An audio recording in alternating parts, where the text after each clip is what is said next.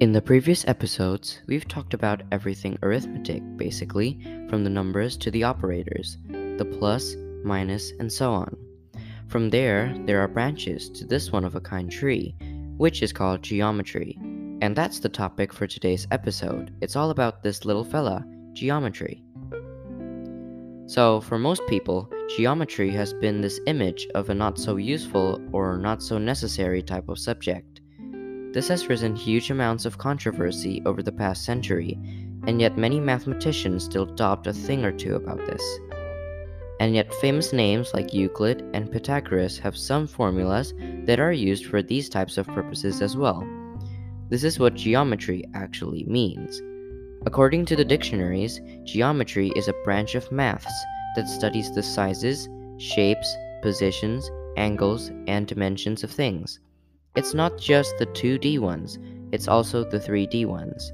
Many people divide the bigger term geometry into smaller ones, such as Euclidean geometry, analytical geometry, non Euclidean geometry, and many more. I know it sounds a bit boring when we talk about these stuff, but bear with me. So, firstly, let's talk about a point. It's just as simple as marking a dot in the coordinate system, right? Well, actually, it isn't. Firstly, marking a random dot means that it is denoting a certain point or location in the system. This is what's known as coordinates. It is denoted with the letters x for the x axis and y for the y axis. Why x and y, you may ask? Technically, this has a connection with the functions, denoted with fx. It's also not a coincidence that fx is equal to y. Anyways, say we have two points with the coordinates 6, 0, and 7, 0, respectively. If we connect the two points, then we'll get a line, or a line segment in this case.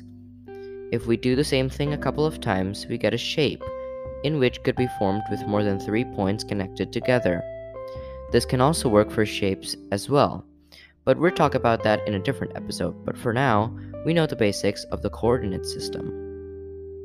With that in mind, we can now start calculating some things. It could be as simple as measuring the length of our pencils, to even calculating the volume of our planet. By the way, a circle is just an infinite number of points mashed together in rotation to form a circular shape. And not just that, calculating a circle's circumference, for example, uses the constant pi, in which has infinite ish digits. The record for the largest amount of digits of pi that is calculated is 100 trillion digits by the tech giant Google. Anyways, the formulas and ways we can calculate the details and properties of a certain geometrical shape is very comprehensive, and yet mastering the basics will easily get the job done as well. Let's move on to Euclidean geometry for a sec. Let's say we have the point A with the coordinates 7 and negative 8. We wanted to move the point up by 6 units, and perhaps to the right by 2 units. How can we do that? In Euclidean geometry, we have what's known as a transformation. A transformation is a collection of separate useful tools and features that really form the way geometry is thought in our beautiful world. There are four main transformations in geometry, in which are called translation, reflection, rotation, and lastly dilation. These four transformations, with very fancy names, can really help the way we work. For example, dilation is useful when working with architectural models and the real life building itself, or maybe reflection, in which is highly recommended by builders and architects when building, say, parallel roads. Now back to point A. We can write the numbers 6 and 2 earlier to a matrix, in which is in parentheses. To get to the point when it was translated, we can simply calculate the numbers 7 and 6, which is equal to 13, and negative 18 plus 2, which is equal to negative 16. Here we get to the final point, which is just a. To recap, geometry is just like pages in a book. You go through very similar stages, and the knowledge we get is probably just mind blowing to what we've seen earlier. Perhaps Euclid and Pythagoras are not always wrong, right?